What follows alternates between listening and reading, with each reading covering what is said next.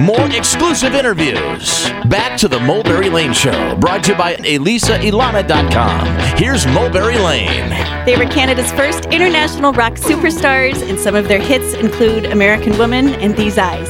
The Guess Who has sold millions of albums and continue to tour to enthusiastic crowds.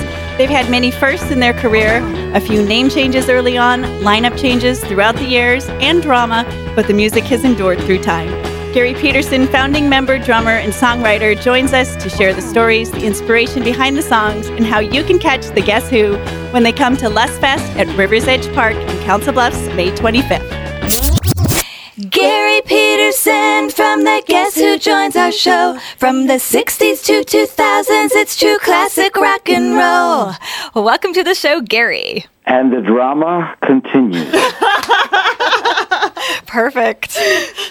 So you're headed to Council Bluffs. What can people expect from the show? well, if we can't find Council Bluffs, we may not be there. I don't, I'm not sure. Now that would be some drama.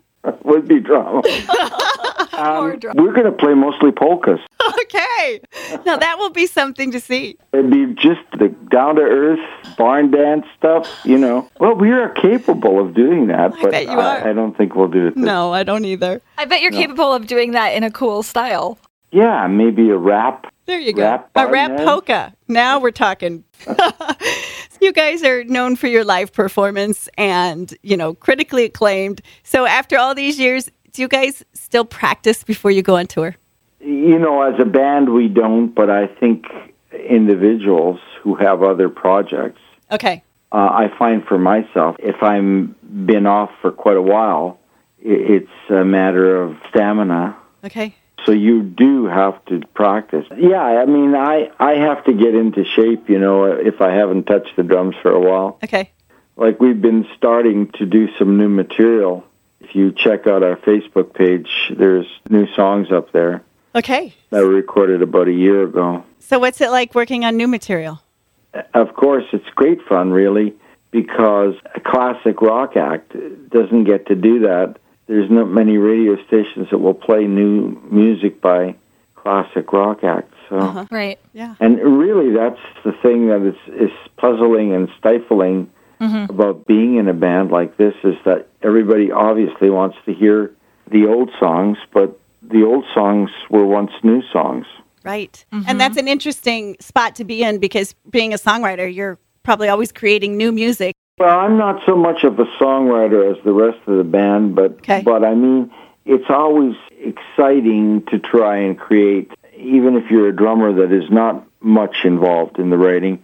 You know, you have to create new parts Uh-huh. for the new songs, Okay. and that's called creativity. Yeah. mhm And if you don't have that, then it gets to be kind of like a, a rote exercise. A monotony. Yeah, and and you don't want that to happen. So you know, we still try to do some new stuff, and we'll play a couple of new songs in the show.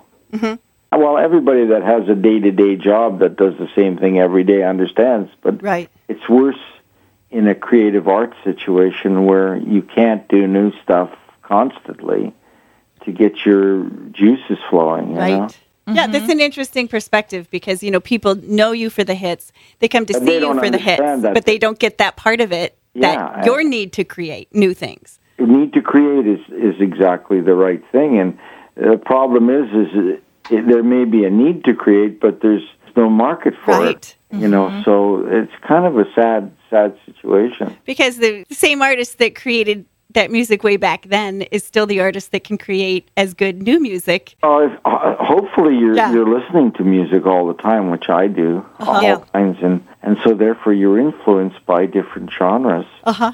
there's no outlet for it Right. The new music. How would you classify the new music that you're coming up? I don't know. It's you know obviously we don't have all the original members of the band, so Uh-huh. this new music is a collaboration of new people. Okay. And I think it's up to the audience to go and listen to it, tell us what it is. Yeah. And, and if say, hey, we don't like this, then it's like Wile E. Coyote back to the drawing board. Okay. People who tell you what, what they want and what they don't want. Yeah, they'll let you know. Right now, you've got it tuned to the Mulberry Lane Show, and we're talking with Garry Peterson, founding member of the Guess Who. So, what was it like for you guys to, you know, be a touring band forever and then adapt to social media? Um, it's uh, not such a wide stretch. It's uh, just another tool to get a, a larger audience. Uh-huh. And and actually, that's why we're recording is because you actually can put it out on social media and have some success with it. Yeah, Uh-huh. and your core fan base follows you, so they will Yeah. be right there to hear it. And they'll let you know if they like it too. Well, it's not only that, but if you take a look at our catalog, RCA never put out all the 12 or 13 albums, okay. o- only in one medium, and that was vinyl. Oh, When interesting. 8 track came along, all of our albums weren't available. When cassette came along, all of our albums weren't available. When CD came out, all of our albums weren't available. And lo and behold, now on downloads, all of the albums are available. So what does that mean? That means that young kids that go, oh yeah, American Woman, wow, yeah. Well, what are all these other albums? What, Uh-huh. what what's Road Food? What is that? So, how come they didn't reissue? Because they were flogging the hits. Why would you want to stock songs that you thought, or albums that you thought would never sell? You know what I mean? Huh? With a download now, what do you have to stock? A file. Right. Uh huh. You don't have to stock product. Thing. And then Lenny Kravitz redid American Woman. Yep. And that brought you guys back in a big way. It brought the, the song forward into into this era, and Uh-huh. and a lot of young people listen to it, and and you know that we get three generations, uh, maybe four generations of people coming to our shows. That's got to feel really neat Yeah, it's great to see Uh-huh. families. to know that your music has endured through generations. Yes, Uh-huh. and, and of course that's because of really radio, because we were a product of the radio generation. Uh-huh. You had mentioned that when you put new music out there, the audience will let you know if they like it or not. Mm-hmm. Have you ever had a situation where you really liked something and maybe the audience wasn't responding? And how does that affect you? Do you? Yeah, in the past we've done that, but I, actually the two songs we're playing in the show have gotten wonderful live Okay. response. Okay. So Personally, when that happens, is that when it happens, it's just you have to say, well, maybe this is not right for for our audience. you okay? know, or- so you just kind of go with it and you don't let yeah, it bother I mean, you. But the Guess Who, if you take a look at all the albums, I don't know how familiar you are with all the 13. There's a lot of wild and diverse music. It on is our very album. diverse. Yeah. And we were a very eclectic band because we drew from classical, jazz, everywhere. Mm-hmm. You know, every genre of music. And then the lineup changed too. So there was constantly Um, there an was- there was infusion always of an new. in- of other talent Uh-huh. to the band that changed maybe this a little bit or that. But if you listen to all the albums, there's almost a jazz cut and a country tune on every album. Uh-huh. So You know, I don't think you could do that today. no, you can't. Uh-huh. That, that's one of the things that we were fortunate to be in in an era where we could experiment. Mm-hmm. And the Beatles did a lot of that. They set the tone for that. You know, the genres are so corporatized. Well, they're very uh, pigeonholed now. Mm-hmm. You, got everything goes in its own pigeonhole, and and that's it. There's no, there's not a whole lot of experimenting going on like what we did. I happen to find it better where we came from Uh huh. and where it is now. Well, you go back to that creative thing. I mean, you That's were allowed to be creative Yeah. mhm, and push the envelope. Now, let's go back to the story behind how the Guess Who got its name. Do you know the story? I do know this story, but I want you to tell it. to me. No, I want you to tell it. Um, when our first record, Shakin' All Over, came out, our Canadian recording company, which was Quality Records, leased it to Scepter Records in the United States. Uh huh. And that was 1964, 65.